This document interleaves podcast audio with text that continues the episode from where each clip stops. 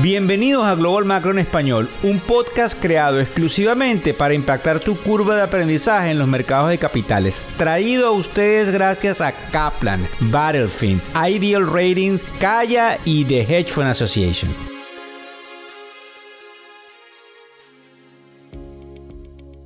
Viernes 25 de agosto, vamos rápido, eh, del año 2023. Buenas noches, buenas tardes, buenos días dependiendo de dónde escuchas el podcast de los afluentes, de lo que serían en inglés los High Network Individuals, en español que habla sobre la economía, de cómo te afecta directo o indirectamente. Fíjense bien, vamos a hablar de la movida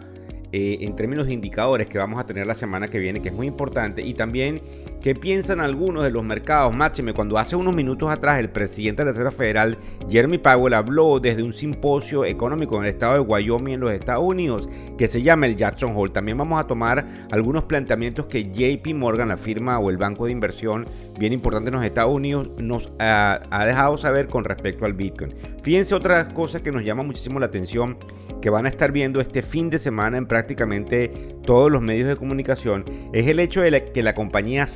Z-I-L-L-O-W,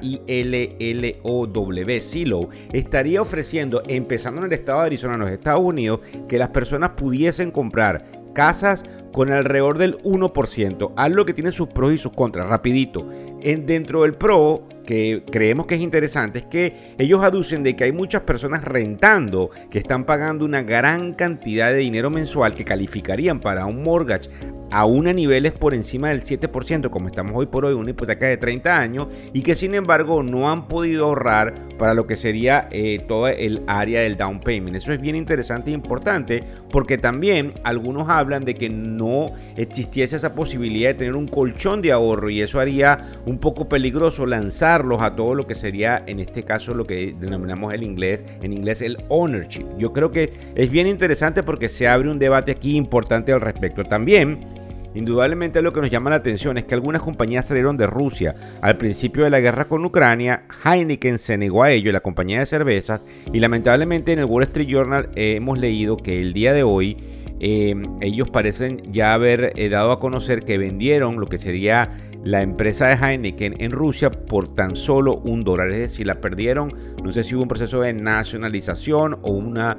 alguien salió privilegiado en una privatización o cambio de manos, pero esa es la realidad. Fíjense bien, con respecto a lo que sucede en este simposio del cual le hablé en el estado de Wyoming, Powell habló a las 10 y 5 de la mañana. Y lo interesante es que hay algunos que hablan de si vamos o no a subir tasas de interés. Pues indudablemente la inflación pareciera estar controlada. De hecho, él nombró que en junio y julio se dieron dos lecturas donde la inflación se ve controlada. Pero en, este, en, esta parte, cuando veamos hacia dónde va el mercado, vamos a tocar el tema de lo que está pasando en términos de salario. Máxime, cuando él dice que una de las cosas que les llama la atención a quienes están dentro de la Reserva Federal es el hecho de por cuánto tiempo van a seguir manteniendo las tasas de interés donde está e inclusive se arriesga a decir, y es como lo resumen algunos medios de comunicación, de que ellos pudiesen seguir subiendo las tasas de interés máxime cuando nosotros sabemos que ya están altas con, con eh, respecto a la inflación. Es decir, si la inflación está en el 3% y mi tasa es 5%, yo estoy 2% por encima de la inflación,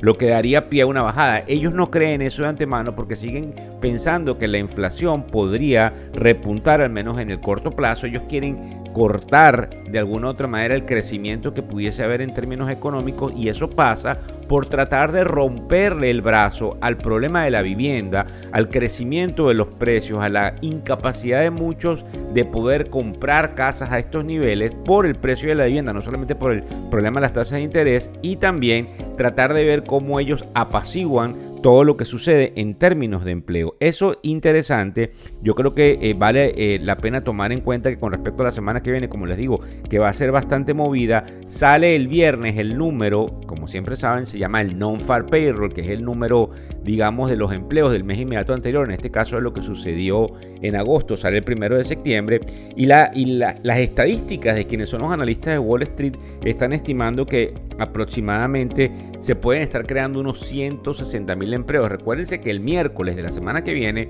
vamos a tener lo que se llama el ADP, que es esa famosa compañía que nos paga, digamos, el payroll y que de una u otra manera trata de pronosticar lo que sucede dos días después cuando sale el famoso non-farm payroll, el número del empleo. Algunas veces están cercanos, otras no. La calle, como se le dice a Wall Street, pronostica alrededor de 160 mil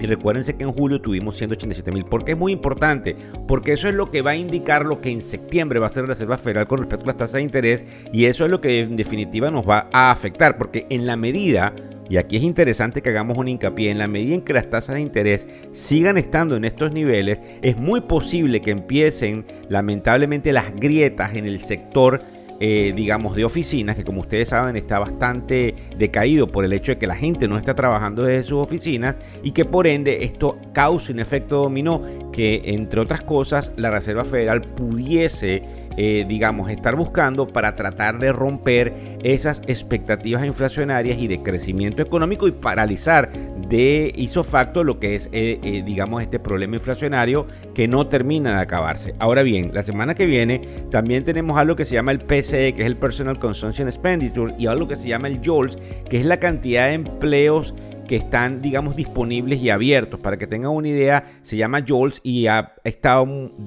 digamos, teniendo mucha importancia porque nos puede decir cómo los empleadores están o no teniendo plazas abiertas de empleo y eso indica obviamente cómo está la economía. También en Europa tenemos lo que es el CPI y en China, que como saben todo está interconectado, tenemos lo que se llama el PMI que tiene que ver con toda la parte del, del purchasing de todos los, eh, digamos, almacenes y industrias dentro del comercio chino, que como ustedes también saben, creo que lo han leído por ahí, no está muy bien, está de capa caída, lo que hace un poquito de efecto, digamos, de contra, eh, eh, eh, digamos, propuesta a lo que está sucediéndose con algún crecimiento que estamos viendo en los Estados Unidos. Con respecto a lo que se piensa del mercado, Caramba, nuestro amigo Tom Lee, que ha estado bastante claro, piensa que la caída del día jueves, que fue el día de ayer 24 de agosto en los mercados, como ustedes saben, el Nasdaq cayó casi el 2% vertiginosamente, este, él piensa que es una oportunidad para comprarlos. De hecho, cuando eh, Powell se pronunció hace unos minutos atrás, el mercado estaba haciendo un rally, ya lo vamos a ver, el mercado, eh, digamos, borró todo ese rally nuevamente, que puede ser un retroceso de la caída del día de ayer. Pero fíjense bien, hay algo interesante aquí. Creen muchos que el mercado tan solo pudiese llegar a los 4.550 y que ahí se pudiese desvanecer todo, pues indudablemente eso pareciera que es lo que estaría sucediendo en el caso del Standard Poor's 500 y también hay algunos que creen que el mercado de los bonos del tesoro pudiesen nuevamente repuntar hacia el alza, lo que haría una caída de tasa de interés. Esto no está sucediendo. Esto es lo que creen algunos analistas, como ustedes saben, es sumamente complicado. Nosotros desde la tribuna digamos, seguimos llamando a la cautela porque nos parece un poco extraño el hecho de que el mercado haya subido tanto aún teniendo tanta cantidad de incertidumbre. Por supuesto no podemos tapar el sol con un dedo y todo esto ha pasado eh, eh, gracias a los reportes de ganancias de las compañías que en algunos casos han sido mejor de lo esperado, pero nos llama mucho la atención el hecho de que hay algunas presiones salariales como por ejemplo hay un artículo que sale en lo que sería Reuters, el portal Reuters el día de hoy donde dice que General Motors acordó subir los trabajos, los salarios a los trabajadores en una fábrica de baterías en Ohio. Eso es sumamente inflacionario, no sé si han leído y nosotros lo hemos nombrado en la tribuna, lo que pasó con la, la compañía UPS que dio unos salarios que llegan hasta 190 mil dólares a quienes están manejando los camioncitos marrones e UPS, algo que es increíble de observar y obviamente hay algunas presiones en Amazon y en otras compañías producto de poder seguir teniendo el talento necesario para seguir, digamos, entregando el valor agregado que tienen todas estas compañías. Nos llama la atención esto porque obviamente esto es lo que la Reserva Federal quisiera evitar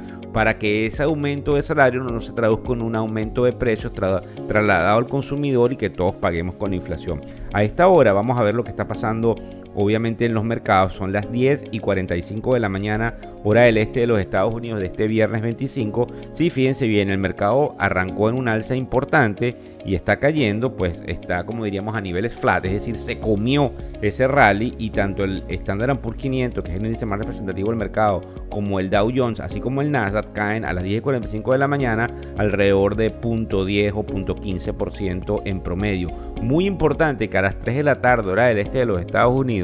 pareciera que va a hablar la presidenta del Banco Central Europeo, que es el nombre Lagarde, y es importante que tomemos eso en cuenta porque nos dice por dónde va Europa, que en algunos casos tiene algunos vestigios de recesión, pero con inflación. Así que es bien importante saber si ahí el ciclo de subida de tasas de interés pudiese seguir haciendo de las suyas. Con respecto al Bitcoin, no me he olvidado, JP Morgan lanza de alguna otra manera una un salvavidas a quienes están esperando cómo se comporta el Bitcoin. Para que tengan una idea, en este momento está en alrededor de los 25.900. Creo que llegó a tocar en algún momento del día de ayer por debajo de los 25.000, ya casi por, por encima de los 26.000, como le digo, 25.922 ahora mismo en tiempo real. Y nosotros creemos que esa noticia de que JP Morgan dice que probablemente se acaba la caída y pueden volver a comprarlo es interesante porque indudablemente no solamente manejan modelos económicos, sino una cantidad de información interna de por dónde podrían ir los tiros en términos de las criptomonedas. Creo que